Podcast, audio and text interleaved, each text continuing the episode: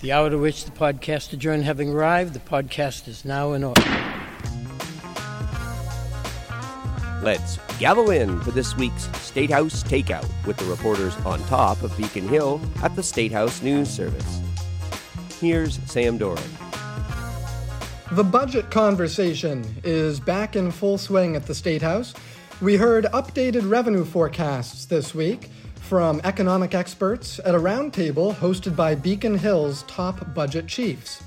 Those experts now anticipate a revenue drop for fiscal 2021 in the range of 2 billion to $5 billion. Now the attention will turn to how to deal with that decline, whether to raise taxes, cut spending, tap the rainy day fund. We heard last week from one of the current chairmen, Representative Aaron Michlewitz of House Ways and Means, for this week's edition of The Takeout, we thought it would be interesting to hear from a previous budget writer and what their experiences were crafting a spending bill. On this week's Takeout, former Senate President Therese Murray of Plymouth. She chaired Senate Ways and Means from 2003 to 07 before her tenure as president, which ran till 2015. Therese Murray is now a senior advisor with Rasky Partners and she joins us as the, I believe, third Senate president to appear on this podcast in conversation with reporter Katie Lannon of the State House News Service. Katie covered that economic roundtable this week, and you can read the full coverage at statehousenews.com. Madam President, Katie, thanks for being with us today. Happy to be here. Yeah, thanks for uh, thanks for getting us going on this, Sam. This should be an interesting conversation. Um, you know, I, I did check in on that budget hearing yesterday, and we are in, as we've all heard countless times, a, really unusual year. But the idea of of a tough budget year isn't a new one. Um, Madam President, you know, I know you you presided over the Senate during the the Great Recession and had some some challenging fiscal years prior to that as Ways and Means Chair. Do you have a, a sense in, in retrospect of what the the toughest budget cycle you faced was? Well, that would have had to have been the, the first year of the recession when the recession hit. The House, uh, the governor had put out their budget. Um, the House put out their budget in May, but it, the House put their budget out just as we crashed three and a half billion dollars. And uh, so this, while the Senate, the Senate had to actually put out a budget that was three and a half billion dollars less than both the governor and the House had had put out. So we did the cutting. We had we had to cut and change all the accounts. And then when we conferenced, there was no money to spend except what we had put out. So it was a it was actually probably one of the most easiest conference committees we had, but certainly the most painful because those cuts were deep. I mean, when you uh, when you have a, a small recession, which we did in 2003 and four, um, and you have to cut, you, there, there are usually accounts on the books that have been there for years that you can kind of sweep off uh, or sweep revenue from. Uh, that wasn't the case. We had already done that in 2003 and four. So when 2007 came, those weren't available to us. So we had really had a very painful amount of cuts that we had to do. And of course, we were very lucky that we had a very healthy rainy day fund and over $3 billion. And that got us through two years. Wow, I know the um, folks are already starting to talk about it it being a, another rainy day as we look at that that 3.5 billion dollar balance and the the idea of not knowing how long it, that rainstorm is going to last. When, when you're in a position where you have to make those decisions to to draw down reserves, to make spending cuts, how, how do you approach that? Do you try to arrive very, at a very carefully because because the rating agencies are very watch you very closely to see what your reserves are, and they they decide how much each state should have in reserve. Um, obviously, you can't you can't totally listen to them, but you also don't want your ratings to fall because no one's going to invest or buy your bonds or, or things like that. So you have to be careful as you do it. But luckily we had reserves then we have reserves now it's a it's um, a very painful experience because after going through as chair ways and means knows and uh, speakers and senate presidents know you know every one of those accounts and you know you put people, you put faces to those accounts. So there's Children's Trust Fund that, uh, or the, the work that um, the mental health advocates do or the legal advocates do. So you have to stop prioritizing. Uh, how much can you really cut before before it's painful, and what can you actually take off the books and, and wait till things get better to bring back? And uh, it's a it's a daunting experience, and it's pain. This is this is personal pain that goes along with this. Those layoffs, those furloughs, which we did, uh, all of those. We we got rid of whole whole agencies. Uh, the the Senate and the House used to have a um, what was the office? The document room where all the documents were kept and copied. We completely did away with that. Those are those are people's jobs. Actually, people were in those jobs for 20, 30, some of them 40 years. Um, and that and their identity, of course, when you lose your job, it was connected to that job. So um, there's a tri- rippling effect. It's not just cutting the, the line item of the budget. Um, there's a ripple effect and a personal effect to everybody. So it is. There's a lot more to consider beyond just the the numbers on a ledger. Um, once you've kind of figured out a, a, path that seems like it'll be plausible forward, um, of course, every other legislator has to, or every other senator has to vote on it. Um, how mm-hmm. do you go about? I guess in your experience, how did you go about kind of convincing people or arriving at consensus or, or making your case that you know this needs to be done? Well, luckily or not luckily, um, the recession was was worldwide, just like this pandemic is worldwide. So it's affecting wasn't affecting just the Commonwealth of Massachusetts; it was affecting the entire world. And you had to look at what was going on there, and you had to look at where your new revenues are going to come from if you're going to get new revenues coming in. We were very lucky in that we invested in life sciences at the same time this was all happening.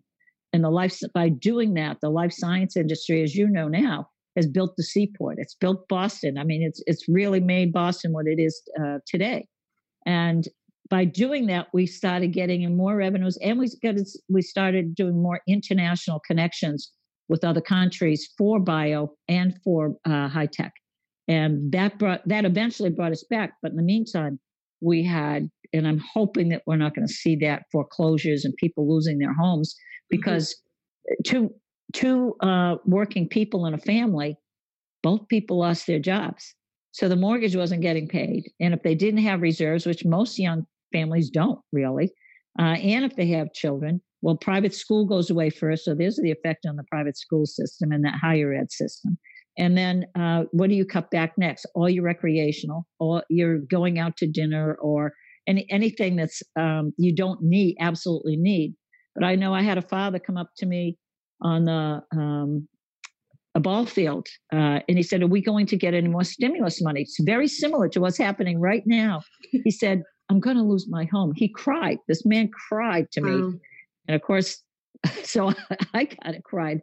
It, it really touched me how how this this had gotten to these people. These were people who were who were very upper middle class who had lost everything. They even lost their cars.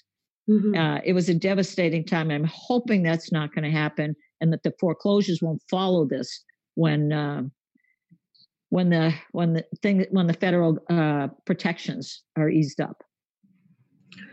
Yeah, I mean, when there is a kind of such a widespread, you know, like you said, a, a global situation like this, where so many people are are facing challenges, and there's widespread turmoil. How do you what what's the mood like if you're if you're in a caucus maybe and you know you have to you're going to have to deal with these massive challenges? And the mood is horrible because well well let's just take some of the healthcare pieces. So say mental health or mm-hmm. uh, uh, or children's services or you know um, uh, foster care I mean, you look at the, those are the last things you want to go to, but you have to go there. So you have to cut across. You can't just say, okay, I'm going to cut 10% across the board.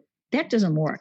You have, you have to look at, and there are, as you know, there are hundreds and hundreds of line items in a budget. You have to look at every single one and see how far you can go without really um, damaging the programs and the people who who need those programs. And it's an extremely painful process. Yeah, that's I mean that's one of the things we keep hearing come up this year is that in addition to, you know, the the revenue side of the thing there's going to be a an increased need for services. People raise that point a lot, so it's not just a a straight yeah. equation, I guess. Well, it, it, there is, and I was just talking. I, I don't know if it, Sam uh, Sam Dallaire is here with me. We were just talking that uh, because of the pandemic, and if we have to go to further shutdowns or or or not be out, we were lucky through this through the summer and the early fall that the weather is good and the you know people were able to at least get outside.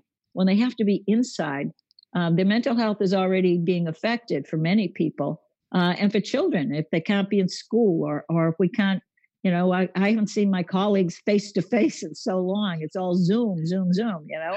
Right. uh, and your clients you know it's on the phone or it's on zoom or it's a podcast.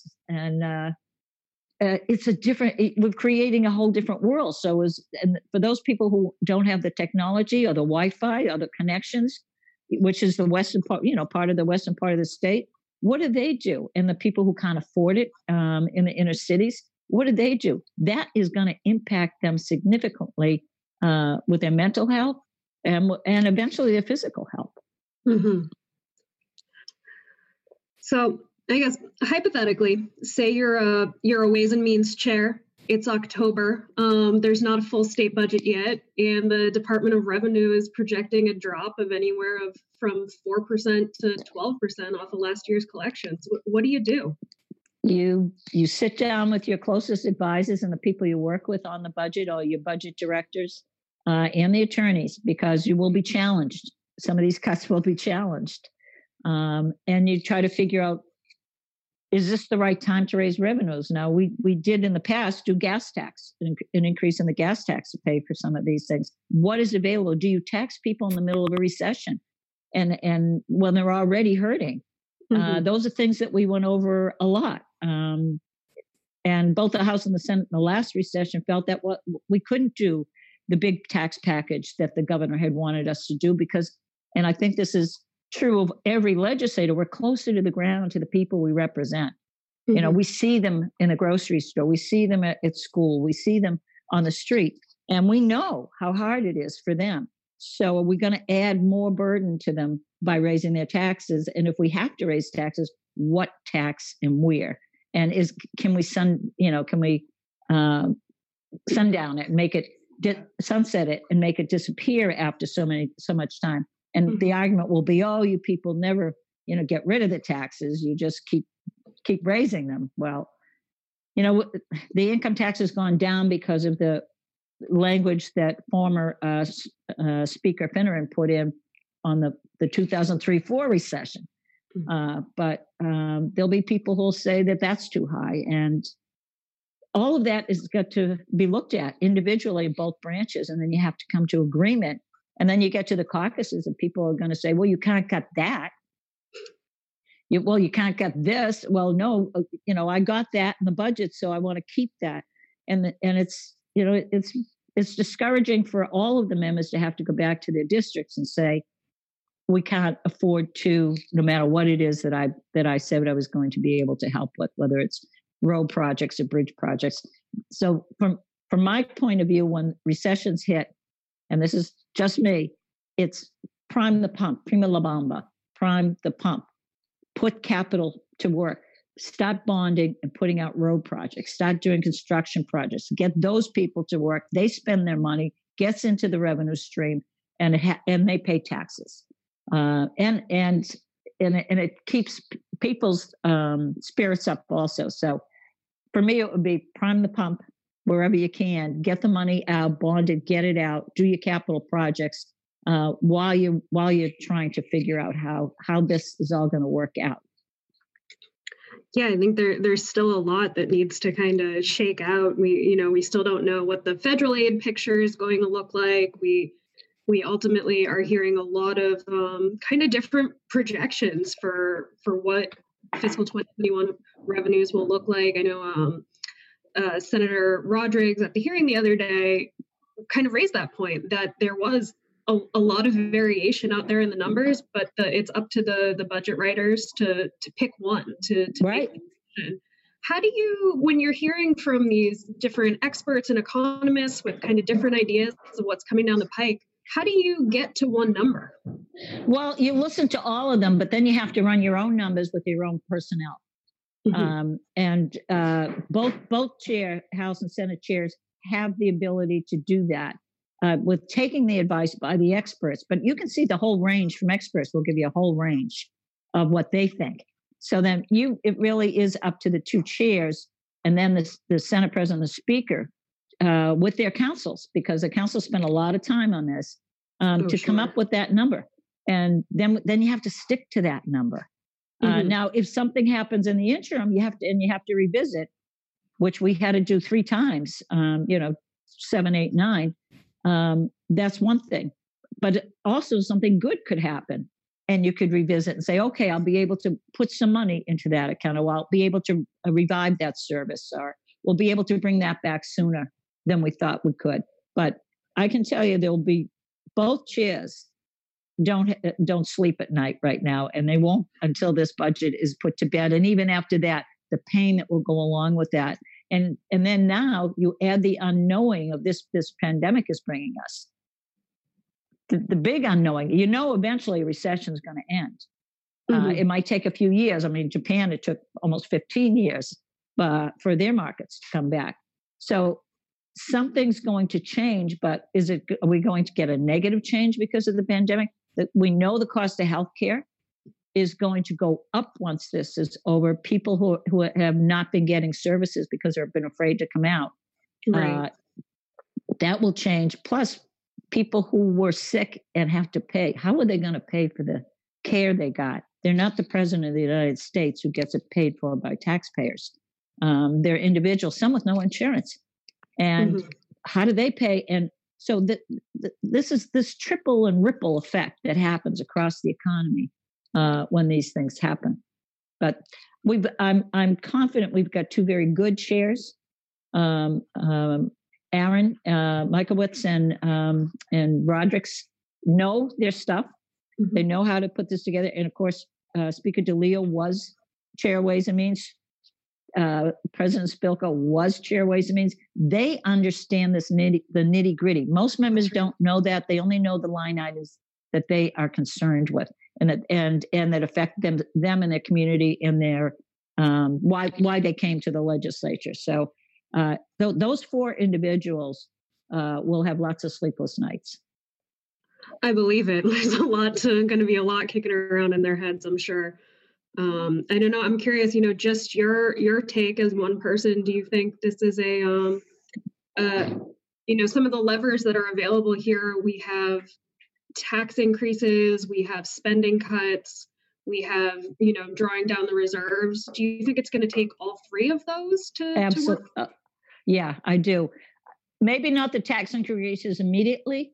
Uh, mm-hmm. Uh, maybe uh, maybe into the next year when you when you see what's falling out a little better.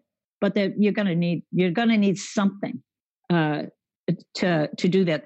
There's usually some low and chairs of ways and means will refer to it as low hanging fruit that you can cut, and there's probably about a billion and a half you can kind of put cut out now that you could bring back later.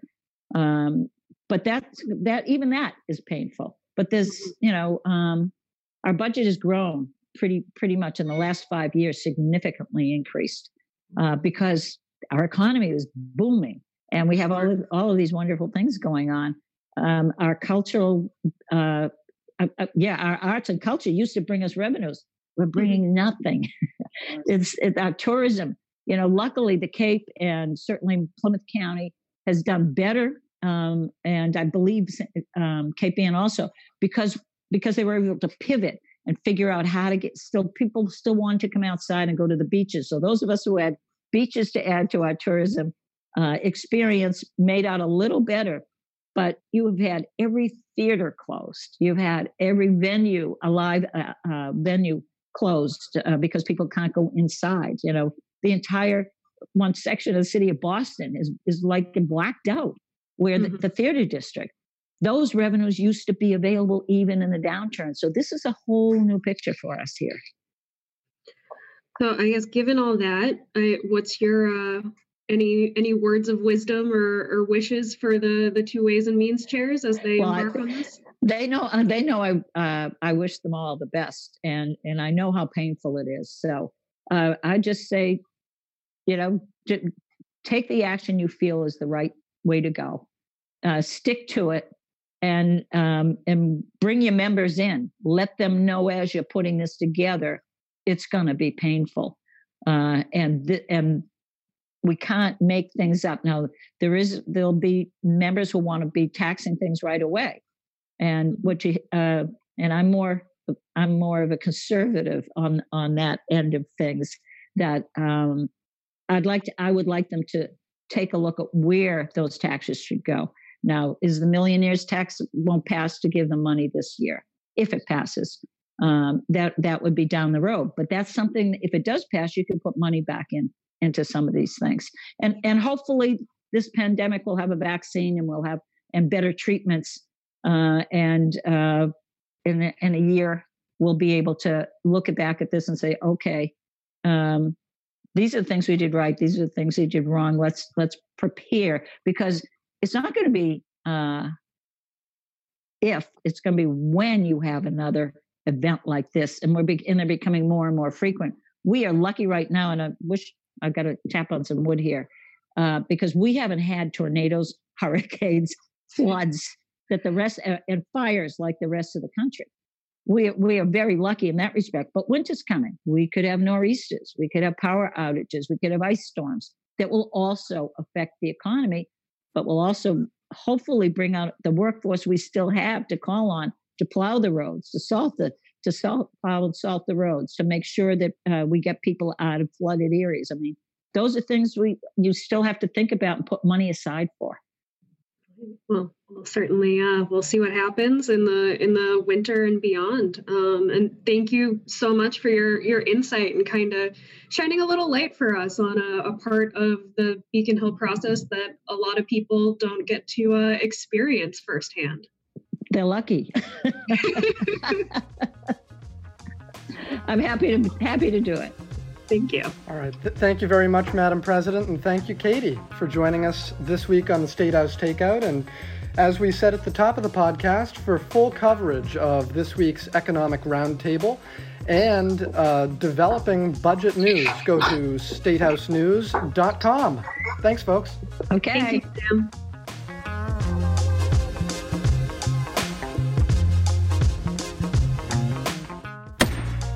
Statehouse Takeout is a production of the Statehouse News Service. And for a daily fix of Statehouse headlines, visit MASSterList.com. MASSterList with two S's. Thanks again for listening. See you next week.